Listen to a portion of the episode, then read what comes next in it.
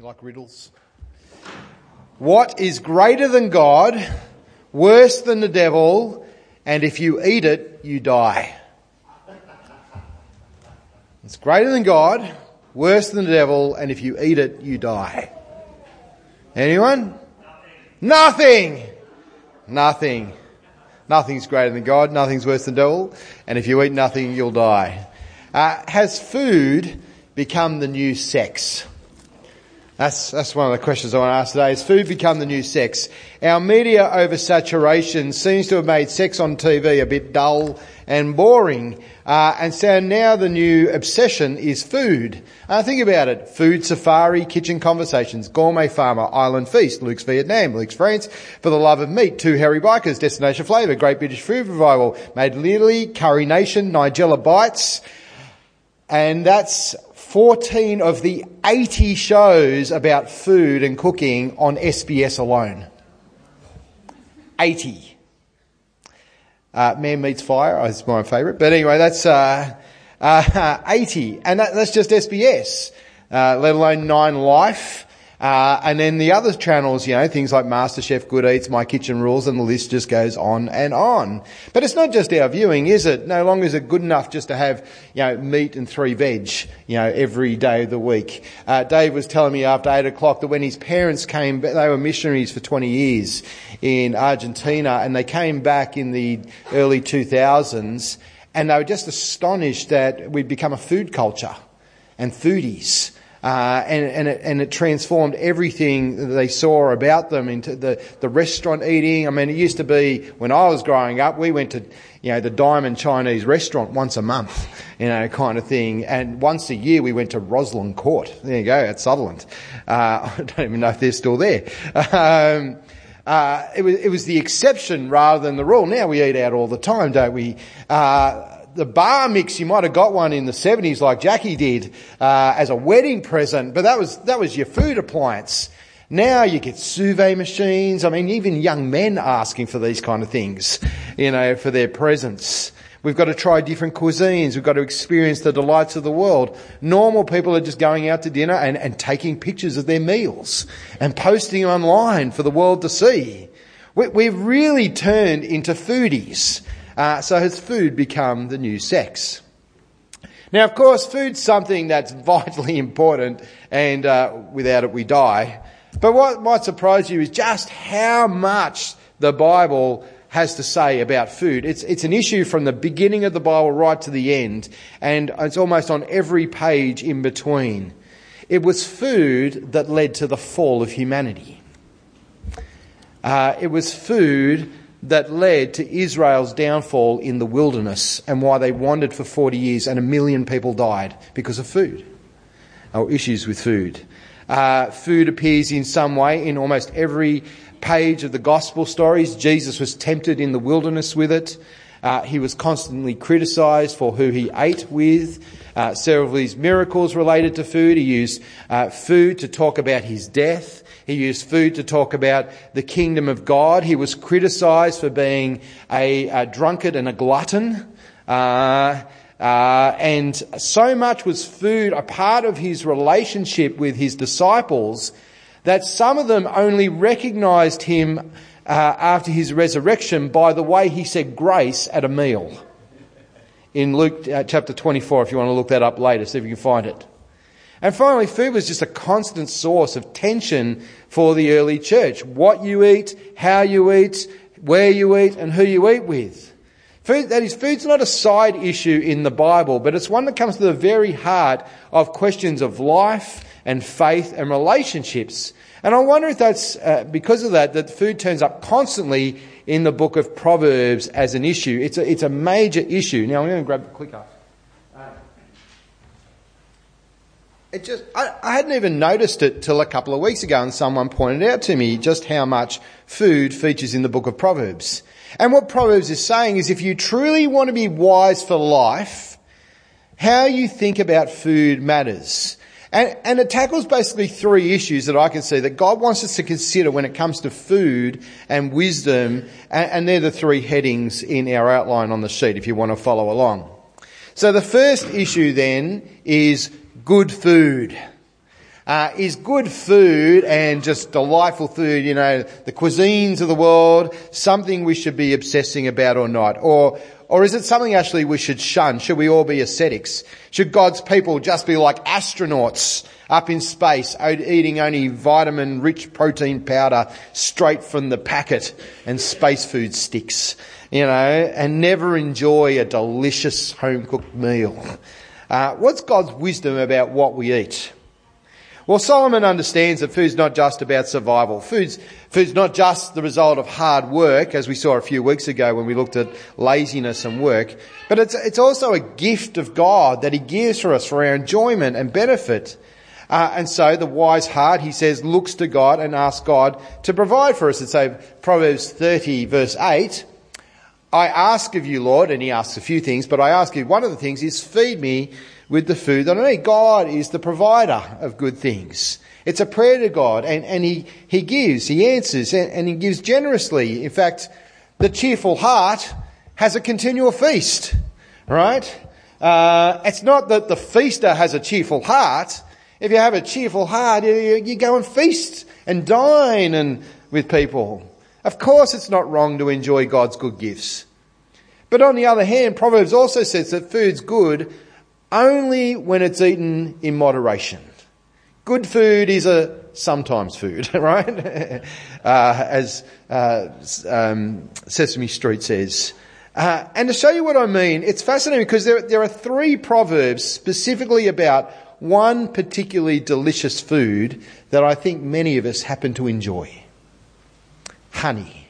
Who likes honey? No? Anyone not like honey? Oh, everyone likes. There you go. It's a, it's a winner. Why would Proverbs focus its attention on honey? Well, I think because it was the best, most delicious thing that the ancient world had going for it in a culinary sense. Uh, no one in the world at that point had crystallized sugar yet. Uh, uh, maybe in Southeast Asia people uh, drank sugarcane juice. That's kind of speculation.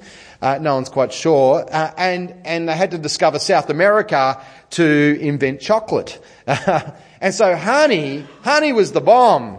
In fact, in the Middle East, all their delicacies are pretty much based around honey, aren't they? You know, baklava and so on. Honey was about as sweet as you can get. It's the best. It's a great and precious gift. And so look at this first proverb about honey. Eat honey, my son. Go for it. For it is good, and the honey from the cone is sweet to your taste. Know also that wisdom is sweet to your soul. If you find it, there is a future hope for you and your hope will not be cut off. Now, if you find what? Honey or wisdom? I, I actually wonder if it's kind of talking about both. But anyway, of course honey's a good thing because God made it.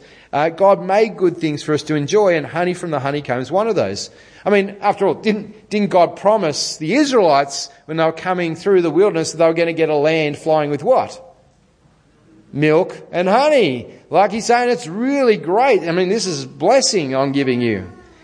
Uh, John the Baptist ate locusts and wild honey. You know, I think, you know, kind of the miserable and the good. Yes. uh, and, and honey's even compared there to wisdom itself. It's a great thing. It's a wonderful thing to have. Just like it's a wonderful thing to have chocolate. Uh, it's a wonderful thing to have dessert. It's a, it's a wonderful thing to have special treats. But, but look at the next couple of proverbs. If you find honey, eat just enough, too much of it, and you will vomit.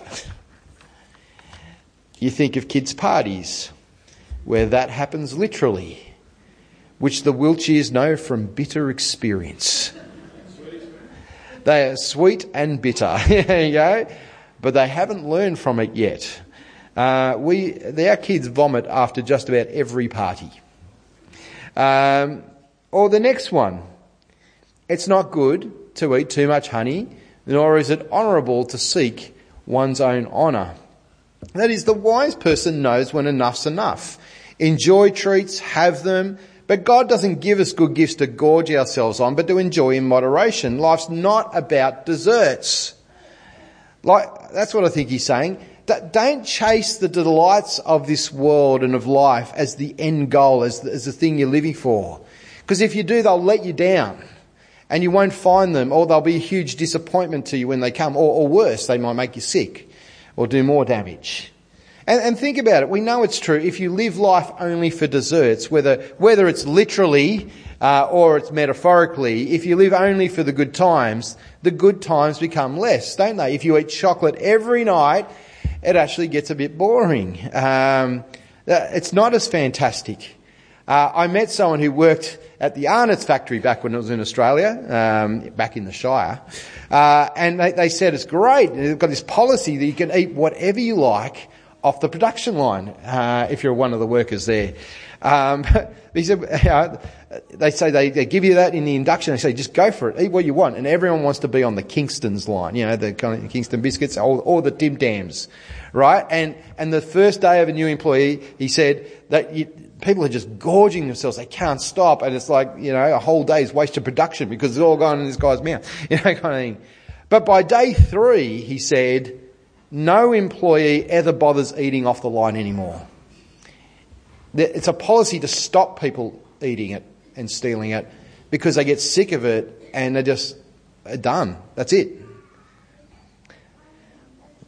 But the danger of living for desserts is not just our health. In fact, body image and things like that aren't, aren't an issue in the Bible. Right? That's not the reason to do it. One of the things about the rich man and Lazarus, you know, the parable that Jesus tells for those who know the story in Luke 16, one of the ways that the rich man is described is that he's dressed in fine clothes and he ate in luxury every day. Every day was a sumptuous banquet at his place. You know, he had the chariot version of Uber Eats or what, you know. There's nothing wrong with feasting. Indeed, it's commanded by God to be celebrated times. But if the feasting, the special occasion becomes the everyday occasion, what happens? Well, you forget about what is even greater and more important.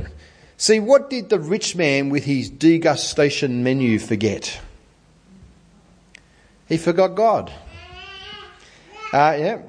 And he forgot God's commands or ignored them, just like he forgot and ignored the desperate man in poverty who was literally on his doorstep, lying without food at his gate, starving to death.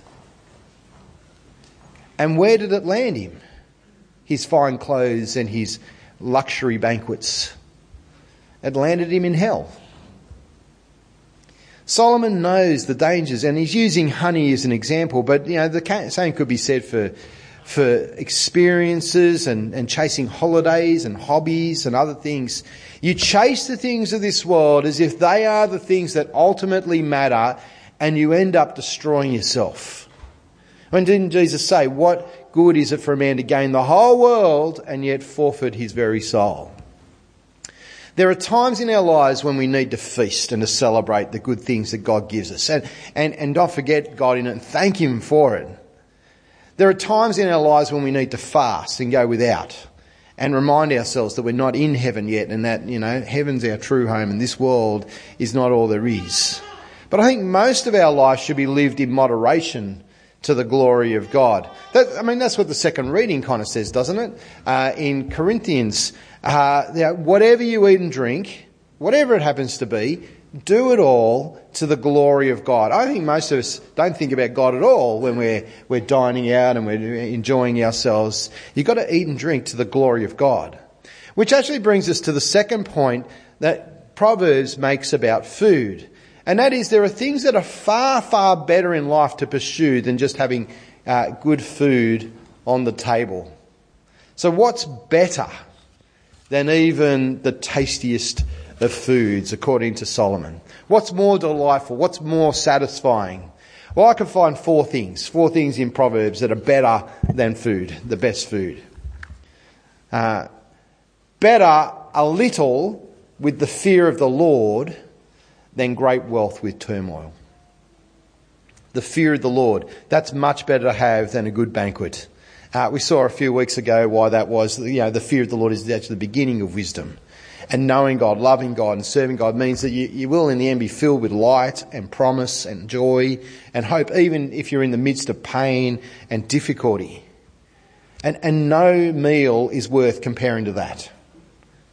Or a second thing that's better is in the very next verse in 1517.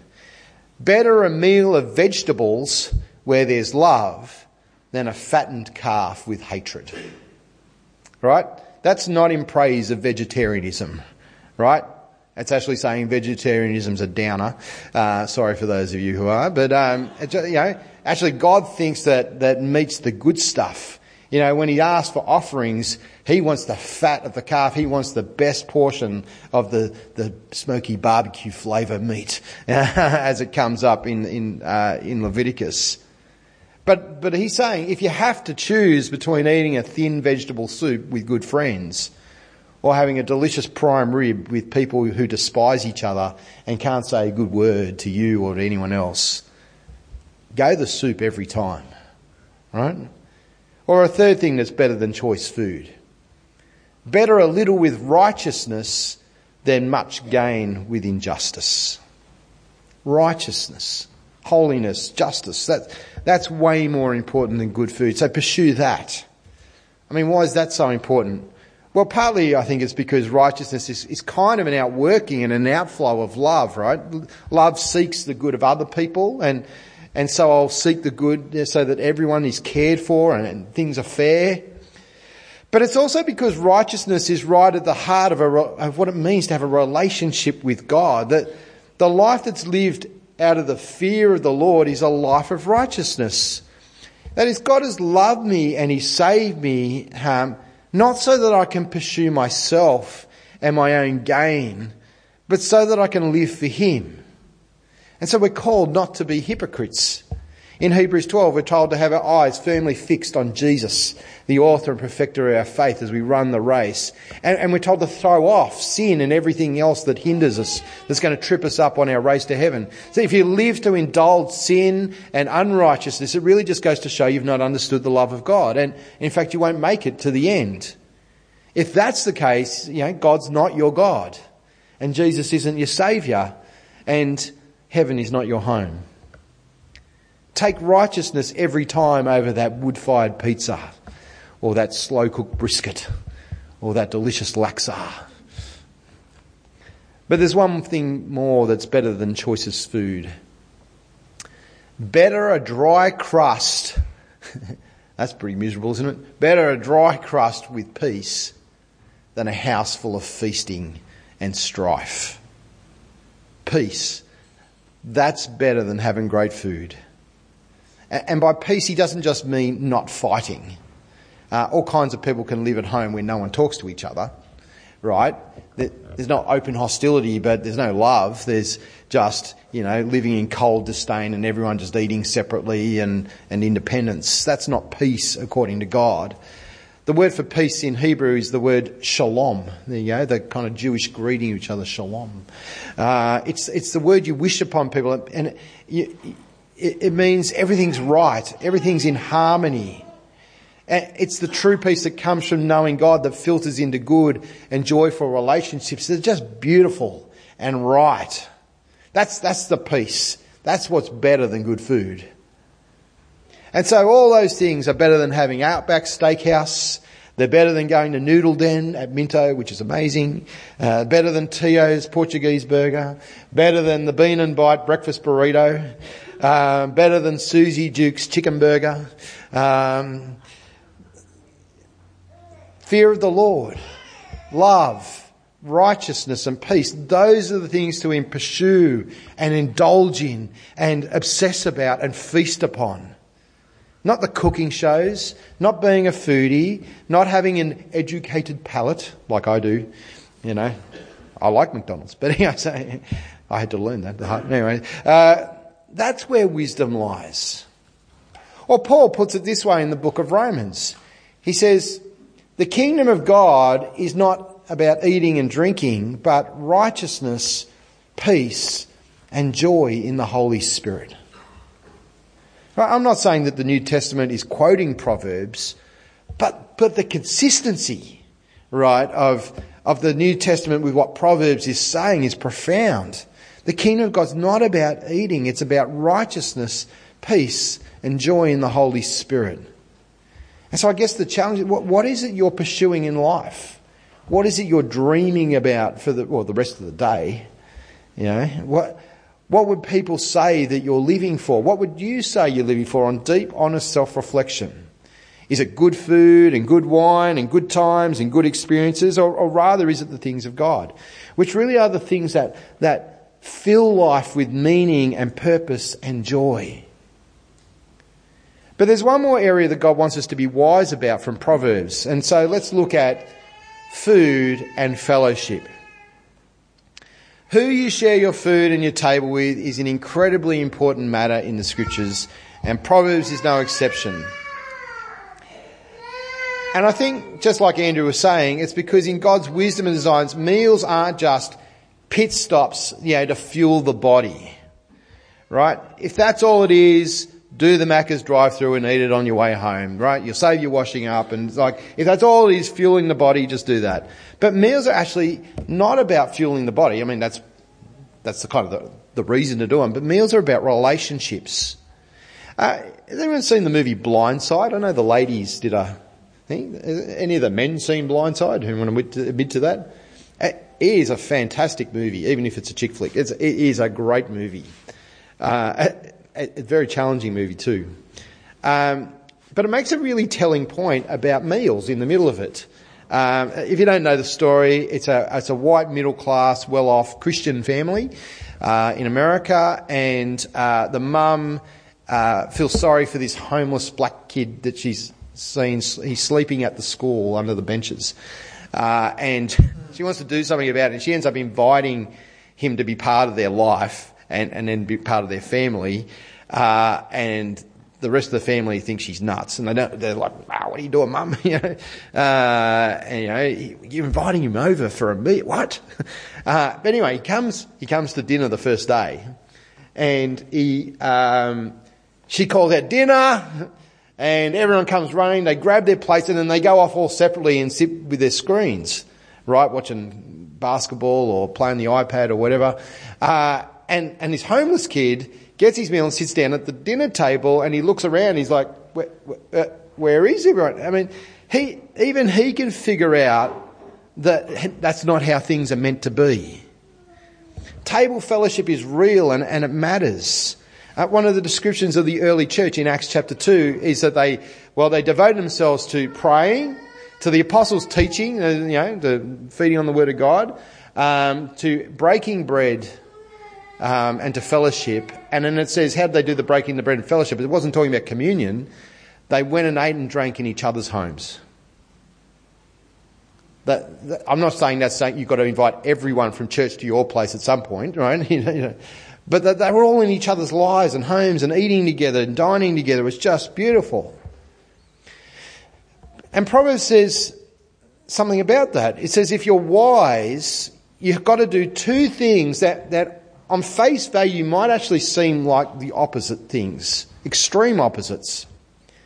The first thing is you'll, you'll carefully guard who you eat with and you'll even avoid eating with certain people. But on the other hand, the wise person is also uh, extremely generous with their food and their home and their company. And, and it's a weird kind of combination, but, but both these things matter really incredibly. So who should you guard your table and your fellowship against? Well, here's someone to be very, very careful of. When you sit and dine with a ruler, you might think your boss, you might think the town mayor or the prime minister, you might think the CEO, someone important who's got some power. When you eat, when you sit to dine with a ruler, Note well what is before you, and put a knife to your throat if you're given to gluttony. Do not crave his delicacies, for that food is deceptive. I think it's saying there's no such thing as a free lunch. That's basically what it's saying. As you're buttering your bread, he's buttering you up. You're getting this fancy meal for free at his expense, but at what cost to you? What are they trying to get out of you? What are they trying to manipulate you to do?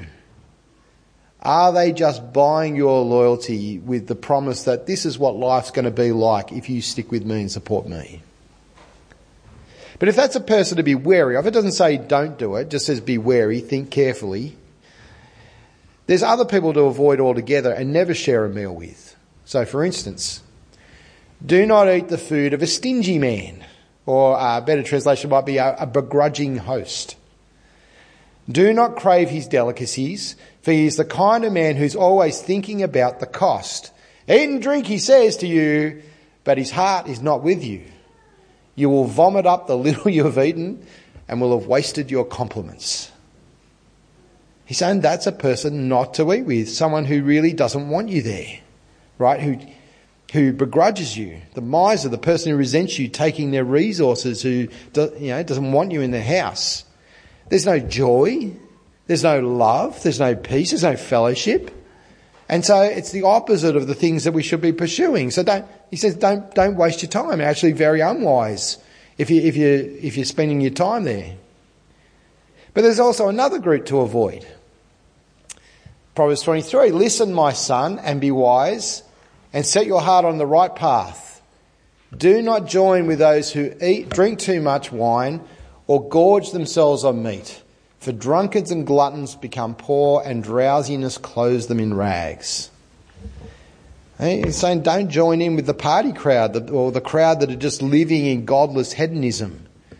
Don't fall in with the crowd who are just living for themselves in this world, who, who are going to drag you down into their ways and, and, and drag you away from God. He says you, you do that and you're just going to become one of them. Or as Paul puts it in, in uh, 1 Corinthians 15, that chapter on the resurrection hope that we have. Do not be misled. Bad company corrupts good character. Right? You might think you're strong. You might think, well, no, we won't go that far, but you will be destroyed. You'll go down with them. Now that's hard, isn't it? You think, how does that work? I mean, uh, especially since aren't we called to love the lost? And aren't we called to reach out with the gospel of love and forgiveness?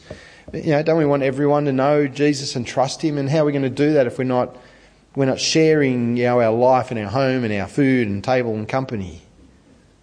But I don't think that's what he's talking about. I, I think there's a world of difference between loving someone genuinely with the love of God and just wanting to live it up and be part of the crowd. Right? There's a, there's a huge difference there, right? And, and I think it requires deep self-reflection to, about what your real heart and motives are, right? I've got to examine my heart and see what's really going on in here, don't I? It's, it's so easy to deceive ourselves and think, no, I'm doing this, you know, because I'll get the gospel in there somehow, you know. But we're all prone to sin and we want to be seen as popular. We want to feel good and feel, feel like we belong and, and we just want to live it up, don't we? He says, guard your table fellowship because you love God and you don't want to be trapped into doing something stupid or being compromised in your walk with Him or being manipulated into uh, a promise that you can't break. Pursue the fear of the Lord, pursue love, pursue righteousness, pursue peace. But on the other hand, if we're really going to pursue those things, it's also going to have the opposite effect and also mean that we become extremely generous and open with our food and our tables and our homes and our company. Even to the point where we, we would share table fellowship with people who aren't just the ones we naturally click with and enjoy their company. And I, I, reckon of all the stuff today, this is, this is the most challenging. Um, for instance, Proverbs 22, the generous will themselves be blessed for they share their food with the poor. Right? It, the rich man in Jesus' story just ignored that. The wise person is generous and shares the good things they have with others in need. What, what does that generosity look like? Is it just, you know, flicking 20 cents into the hat of the guy because you feel, you know, you want to get him off your conscience, kind of thing, as you walk past on the street? No, that's not what he's talking about. Here's what it looks like. Uh, this is in the New Testament. Um, Paul's writing to the Corinthians because they promised to give some money and charity to the poor Christians in Jerusalem. And he reminds them to, to make good on it. And he says, For you know the grace of our Lord Jesus Christ, that though he was rich, yet for your sake he became poor, so that you through his poverty might become rich. He goes on to say, Whoever sows sparingly will reap sparingly. Whoever sows generously will reap generously. God loves a cheerful giver. Why does God love a cheerful giver?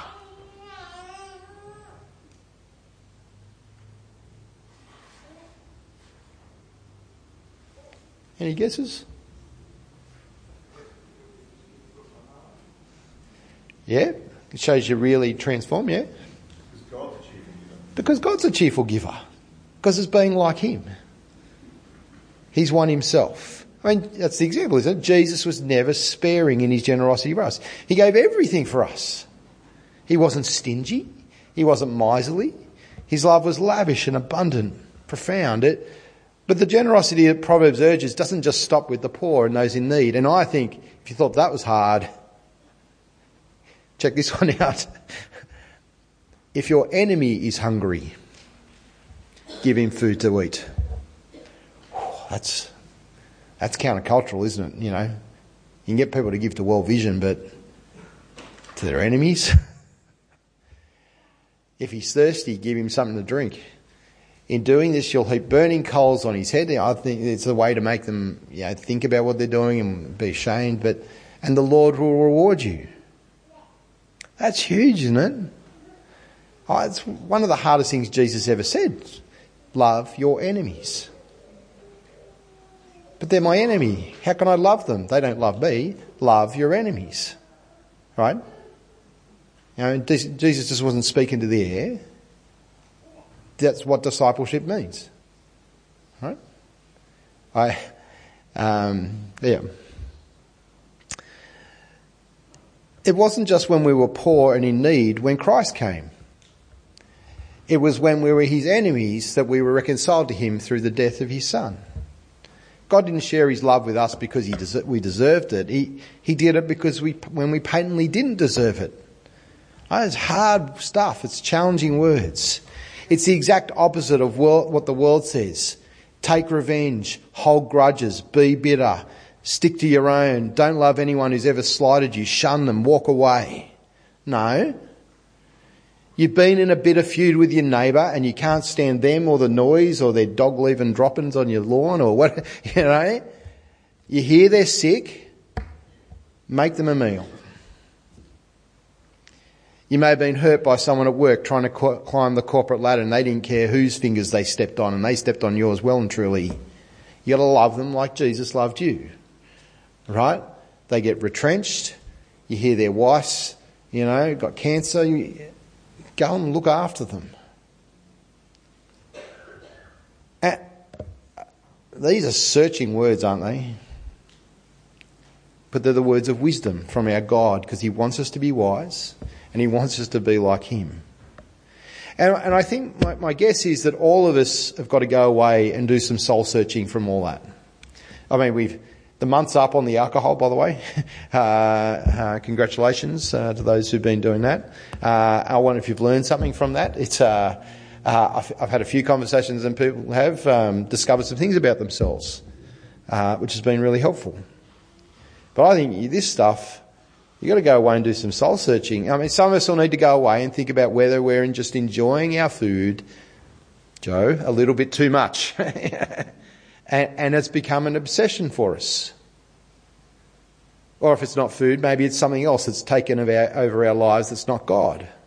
You know, enjoy the good gifts of God, but enjoy them in moderation and, and always with thankfulness.